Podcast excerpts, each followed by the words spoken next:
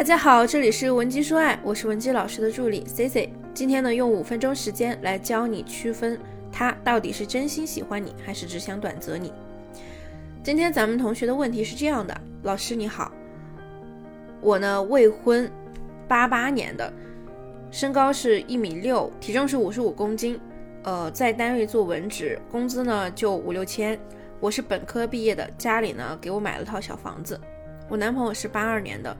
一米七五，他是做金融的，工资大概在一点五到两万之间，有房贷，还有一辆二十多万的车。以前呢，我工作其实也做过体面的，比如说一些编辑啊、记者啊、外贸方面。后来只是因为得了抑郁症，很长时间不工作了。再到后来呢，出来之后只能做做普通的文职。他也知道我得过抑郁症的事儿。我们几年前是在交友网站认识的，微信聊过几句，当时不来电，我就没跟他聊了。几个月前呢，我们又开始聊了。原本啊，我没有想过和他有什么的，但是我告诉了他我生病，我工作也是现在挺不体面的，他都说没关系。那几年前我们见过一面，当时没告诉他我的情况，只是跟着他在江边看了看景色。后来他当时问我能不能做他女朋友。如果做的话，会天天带我去看电影、吃大餐。我当时觉得挺草率的，就没答应。今年恢复联系之后，他又说了同样的话。我正好家里也是催得不行，就答应了。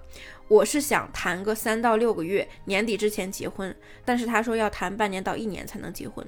我们现在谈了四个多月，周末白天的时候呢，他也不带我出去。反而是和朋友到周边地方玩儿。我们在一起的时候啊，就是坐着他的车在江边看看风景、散散步。他呢也没给我买过礼物，更是没请我吃过什么大餐，没请我看过电影。只是在江边的时候，我口渴，给我买过一瓶脉动。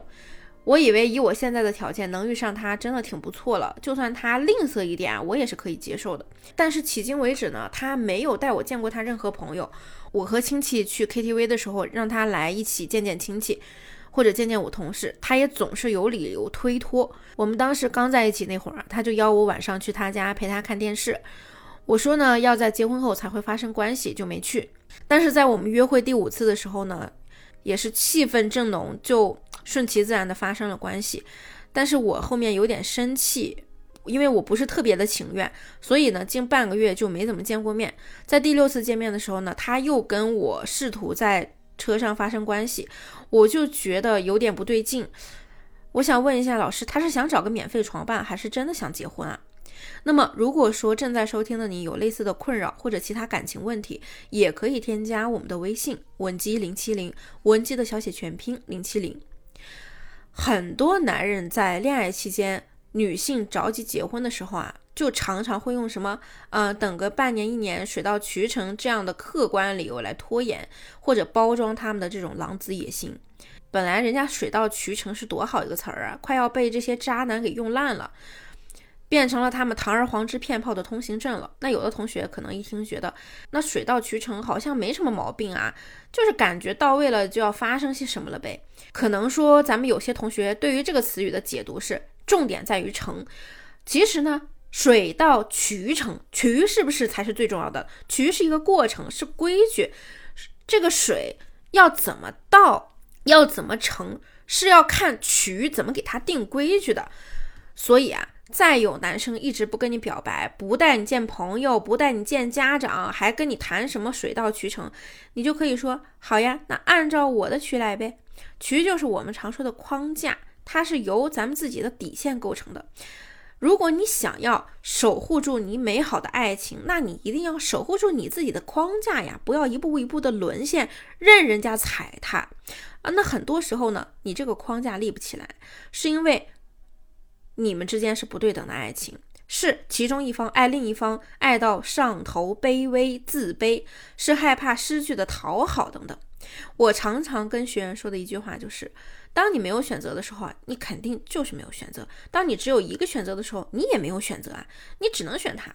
这也是为什么我们常说啊，大家要把圈子打开，要上一上脱单课，要增加有效的联系人，因为你自己有目标，即便你自己是有目标的。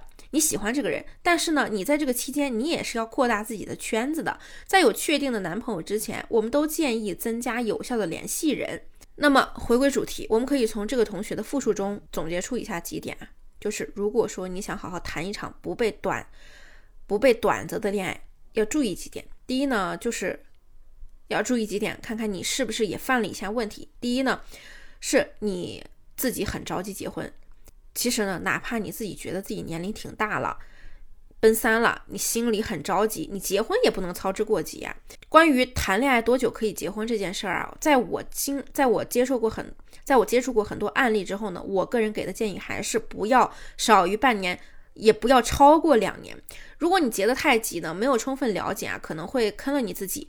最起码呢，了解个半年以上，再加上一些要操办的结婚事宜，大半年是少不了的。如果说超过两年没有结婚，那表明你们至少有一方是不适合结婚的呀，这才是真正的水到渠成。如果说两个人都适合结婚，并且想结婚，两年内什么互相了解，什么流程都可以走完了。如果说这两年过完了，你们还是不结，那就看看你们面临的问题是否解决了。不要拖，不要鸵鸟心态，否则呢，受害的是你自己啊。那第二呢，就是。对方明明有白天和周末的时间，却总是要完成生理需求的时候才约你，甚至呢，有可能是路过你单位的时候去约你，那就很明显了，你呢是他生活的一个调和剂，但你期望的是成为他生活中另外一半，你期望和你得到的不用说了，仅从这里来看呢，就不成正比啊。一般识相的呢，就会自己走开了，或者说把这个渣男骂一顿再走开，不要过多的浪费时间和精力啊。第三啊，就是你们在一块儿老是散步，不吃饭，不看演出，不买礼物。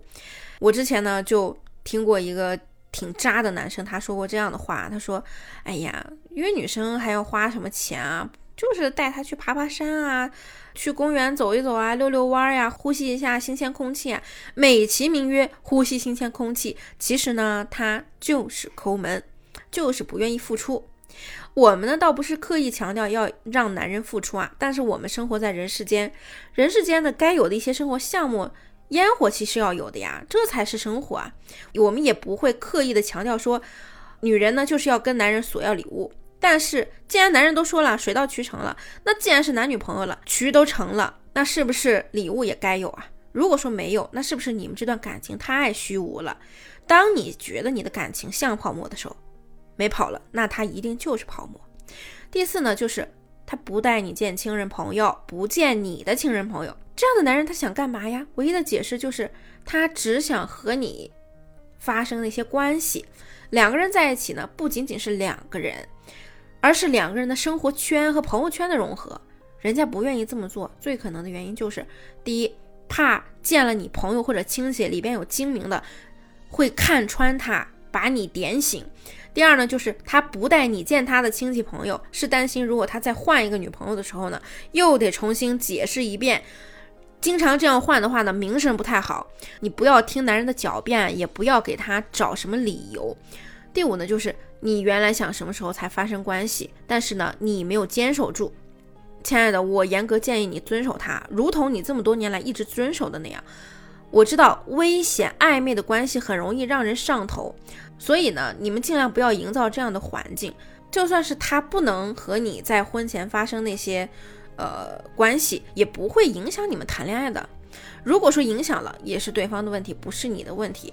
他怎么想不重要，重要的是。你作为女性，你是怎么想的？